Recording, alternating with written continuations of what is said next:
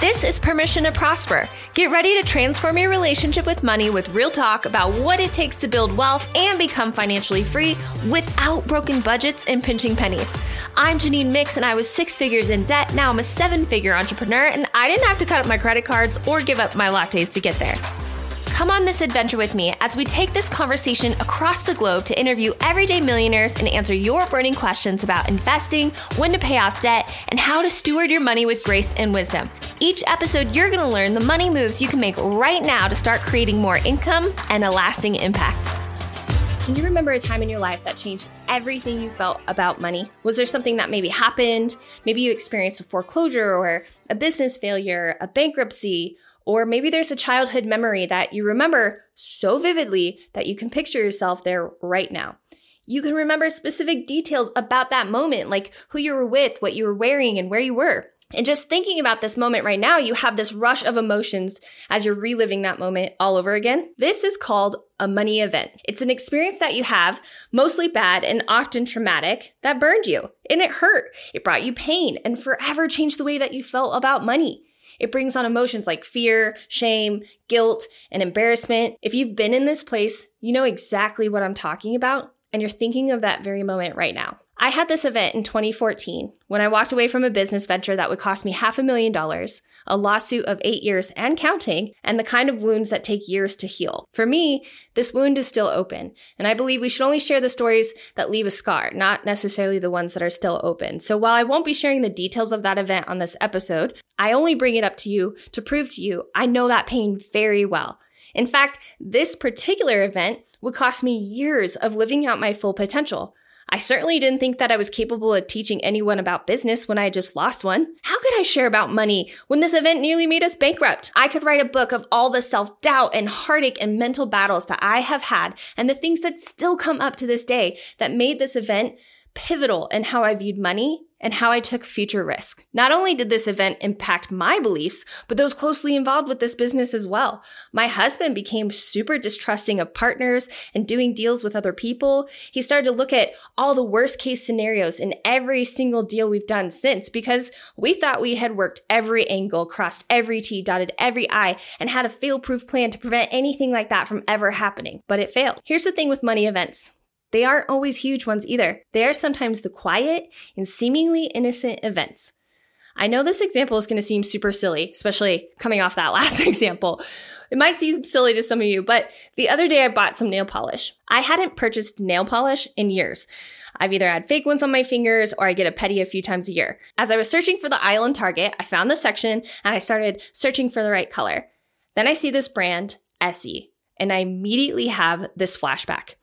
I was working in LA in retail on Larchmont Boulevard and I was on a break and I'd stopped at this beauty supply store on my way back to work. And there it was, this beautiful bottle of confetti nail polish. The name of it I still remember was Cake Batter and it was all the rage. If you listen to my last episode, you know why I developed a love for nail polish. The only problem was is it was like an $18 bottle of nail polish and I was broke. I was making $55,000 a year at my manager job, but my rent, student loans were about $3,000 a month. So you can imagine I didn't have a miscellaneous envelope filled with cash to pull from to purchase this overpriced bottle of glitter. So what did I do? I cried. It wasn't really about the nail polish. It was yet another reminder of how broke I was, how desperate I felt, and how embarrassed I was that I couldn't even pay for an $18 bottle of stupid nail polish. I can think of several mini events just like this one that impacted me um, and how I felt about my life and money. They're kind of these little trigger moments. So fast forward several years, I'm now at Target and I see the same brand. I grab a bottle of nude nail polish because now I'm just boring. I smile and I ring it up at checkout. What I learned is that these money events can completely change your life for better or for worse, but they don't have to define your future. Once I become aware of my money events, and some honestly I'm still discovering, I'm able to see how they're impacting me.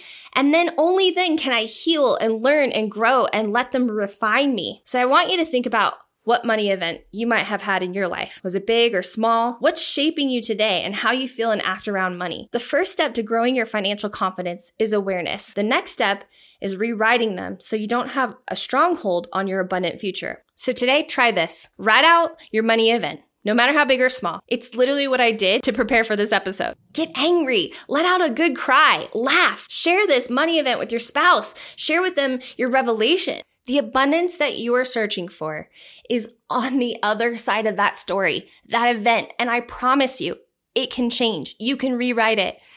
I truly believe that it's time to break financial generational curses and it starts right now with you, you listening right now. Do you believe that? You are the one who's going to rewrite the story. You are the one who's going to blaze a trail for you and the generations to come. It's you that's going to set your family free. I'm going to do something a little bit different because I'm just feeling it on my heart right now. I'm going to end this podcast episode in prayer. So here we go. Dear God, I thank you so much for this opportunity. I thank you so much that I get to share wisdom and my story with so many. I pray for the person who's listening to this episode today. Lord, I lift them up to you.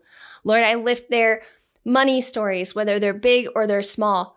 Lord, we lift them up to you. We no longer have to carry the burden of our stories. We can rewrite them.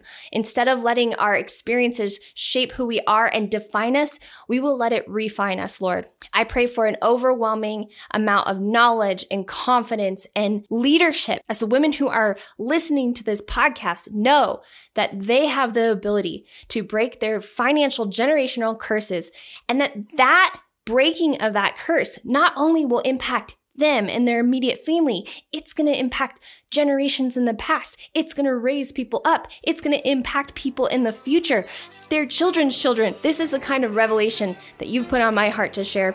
And Lord, we know that more money in the hands of women contributes and gives back and literally changes the world.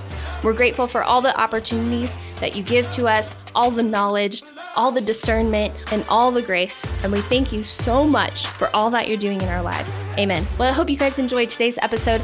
And if you felt like this resonated, please share this podcast, write a review, go find me on Instagram at Janine Mix. Message me, let me know what your story is, let me know that you're rewriting it, and I'll see you in the next episode.